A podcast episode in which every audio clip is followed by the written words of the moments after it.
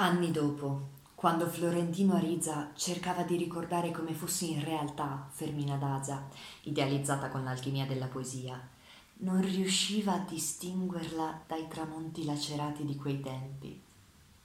Anche quando la spiava senza essere visto, in quei giorni di ansia in cui aspettava la risposta alla sua prima lettera, la vedeva trasfigurata nel riverbero delle due del pomeriggio, sotto la pioggerellina di fiori dei mandorli dove era sempre aprile in qualsiasi tempo dell'anno.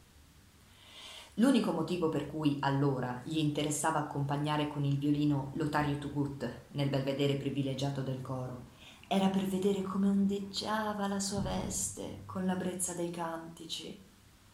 Ma proprio il suo delirio finì per rovinargli il piacere, perché la musica mistica risultava così innocua allo stato della sua anima che cercava di infervorarla con valzer d'amore e Lotario Tugut fu costretto a mandarlo via dal coro. Fu quella l'epoca in cui cedette alle voglie di mangiarsi le gardenie che Transito Arizza coltivava negli angoli del patio e in questo modo conobbe il sapore di Fermina d'Azza. Fu anche l'epoca in cui trovò per caso, in un baule di sua madre, un flacone da litro dell'acqua di colonia che vendevano di contrabbando i marinai della Hamburg American Line e non resistette alla tentazione di assaggiarla in cerca di altri sapori della donna amata. Continuò a bere dal flacone fino all'alba, ubriacandosi di Fermina d'Aza con sorsi abrasivi, prima nelle locande del porto e poi assorto sul mare dalle scogliere, dove facevano amori di consolazione gli innamorati senza tetto, fino a soccombere all'incoscienza. Transito a Riza, che lo aveva aspettato fino alle sei di mattina, con l'anima ridotta a un filo, lo cercò nei nascondigli più impensati e poco dopo mezzogiorno lo trovò, che si rotolava in una pozza di vomito fragrante in un angolo della baia dove andavano a finire gli affogati approfittò della pausa della convalescenza per rimproverarlo.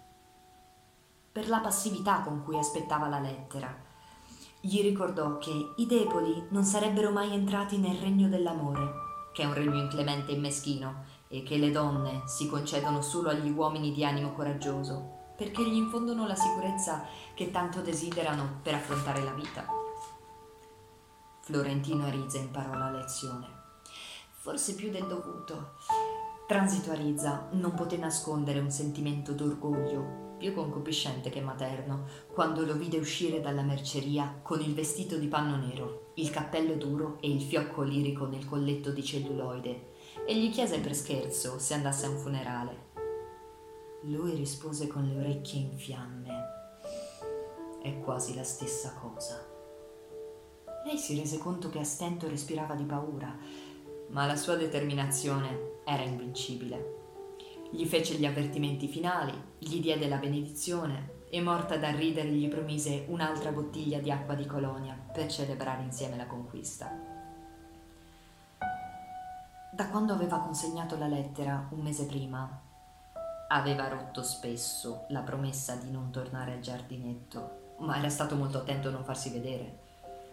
Tutto continuava come prima, la lezione di lettura sotto gli alberi finiva verso le due del pomeriggio, quando la città si svegliava dalla siesta, e Fermina Dazza continuava a ricamare con la zia fino a quando diminuiva il caldo. Florentino Arizza non aspettò che la zia entrasse in casa e attraversò la strada con dei passi marziali che gli permisero di superare lo scoraggiamento delle ginocchia, ma non si rivolse a Fermina Dazza, bensì alla zia mi faccia il favore di lasciarmi solo un momento con la signorina, le disse. Ho qualcosa di importante da chiederle. Sfacciato, gli disse la zia. Non c'è niente di lei che io non possa sentire. Allora non glielo dico, disse lui, ma l'avverto che lei sarà la responsabile di quello che succederà. Non era il modo che Scolastica Daza si aspettava dal fidanzato ideale, ma si alzò spaventata perché per la prima volta ebbe l'impressione sorprendente che Florentino Arizza stesse parlando per ispirazione dello Spirito Santo. Così che entrò in casa per cambiare gli aghi e lasciò soli i due giovani sotto i mandorli del cortile. In realtà era molto poco quello che sapeva Fermina Daza di quel pretendente taciturno, che era apparso nella sua vita come una rondine d'inverno e di cui non avrebbe conosciuto neanche il nome se non fosse stato per la firma della lettera. Aveva scoperto allora che era il figlio senza padre di una zitella, laboriosa e seria, ma segnata senza rimedio dal marchio di fuoco di un unico errore giovanile. Aveva saputo che non era un fattorino del telegrafo come lei supponeva, ma un assistente ben qualificato, con un futuro promettente, e aveva pensato che avesse portato il telegramma a suo padre solo come pretesto per vedere lei. Questa ipotesi la commosse. Sapeva anche che era uno dei musicisti del coro e anche se non si era mai azzardata ad alzare lo sguardo per verificarlo durante la messa, una domenica aveva avuto la rivelazione che mentre gli altri strumenti suonavano per tutti, il violino suonava solo per lei. Non era il tipo di uomo che avrebbe scelto. I suoi occhialini da trovatello, il suo abito clericale, le sue risorse misteriose le avevano suscitato una curiosità difficile a resistersi, ma non aveva mai immaginato che la curiosità fosse un'altra delle tante insidie dell'amore. Lei stessa non si spiegava perché avesse accettato la lettera non se lo rimproverava, ma l'impegno sempre più incalzante di dare una risposta si era trasformato per lei in un impiccio da vivere.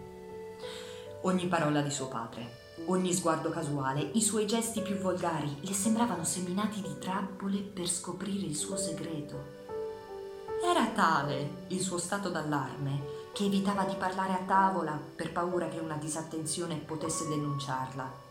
Ed era diventata evasiva perfino con la zia scolastica, nonostante questa dividesse la sua ansia repressa come se fosse la propria. Si chiudeva in bagno a qualsiasi ora, senza necessità, e rileggeva la lettera, cercando di scoprire un codice segreto, una formula magica nascosta in qualcuna delle 314 lettere delle sue 58 parole, con la speranza che dicessero più di quel che dicevano ma non aveva trovato niente di più di quello che aveva capito alla prima lettura, quando era corsa a chiudersi in bagno col cuore impazzito e aveva strappato la busta con l'illusione che fosse una lettera lunga e febbrile e aveva trovato solo un biglietto profumato, la cui determinazione l'aveva impaurita. All'inizio non aveva pensato sul serio di essere obbligata a dare una risposta, ma la lettera era così esplicita che non c'era modo di evitarlo. Frattanto, nella tormenta dei dubbi, si era sorpresa a pensare a Florentino Ariza più spesso e con più interesse di quanto volesse permettersi, e si chiedeva perfino, afflitta, perché non era nel giardinetto alla solita ora, senza ricordarsi che era lei che gli aveva chiesto di non tornare finché pensava alla risposta. Così aveva finito per pensare a lui come non si era mai immaginata che si potesse pensare a qualcuno, presagendolo dove non stava, desiderandolo dove non poteva essere, svegliandosi improvvisamente con la sensazione fisica che lui la contemplasse nell'oscurità mentre lei dormiva, così che il pomeriggio in cui sentì i suoi passi decisi sul rigagnolo di foglie gialle del giardinetto, a stento credette che non fosse un altro scherzo della sua fantasia. Ma quando lui le sollecitò la risposta con un'autorità che non aveva niente a che vedere con la sua delicatezza, lei riuscì a superare la paura e cercò di sottrarsi alla verità. Non sapeva cosa rispondergli.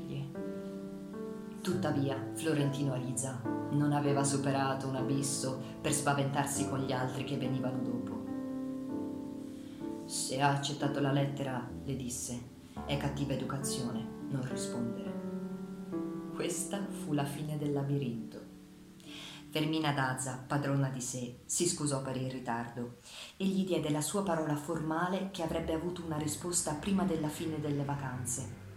Fu di parola L'ultimo venerdì di febbraio, tre giorni prima della riapertura delle scuole, la zia scolastica andò all'ufficio telegrafico a chiedere quanto costava un telegramma per il villaggio di Piedras de Moler, che neanche compariva nell'elenco dei servizi, e si fece servire da Florentino Ariza come se non si fossero mai visti, ma uscendo finse di dimenticare sul banco un breviario rilegato in pelle di lucertola, dentro al quale c'era una busta di carta di lino a disegni dorati. Frastornato dalla felicità, Florentino Ariza passò il resto del pomeriggio a mangiare rose e a leggere la missiva ripassandola lettera per lettera più volte e mangiando più rose quanto più la leggeva e a mezzanotte l'aveva letta tanto e aveva mangiato tante rose che sua madre dovette atterrarlo come un vitello per fargli ingoiare un decotto di olio di ricino. Música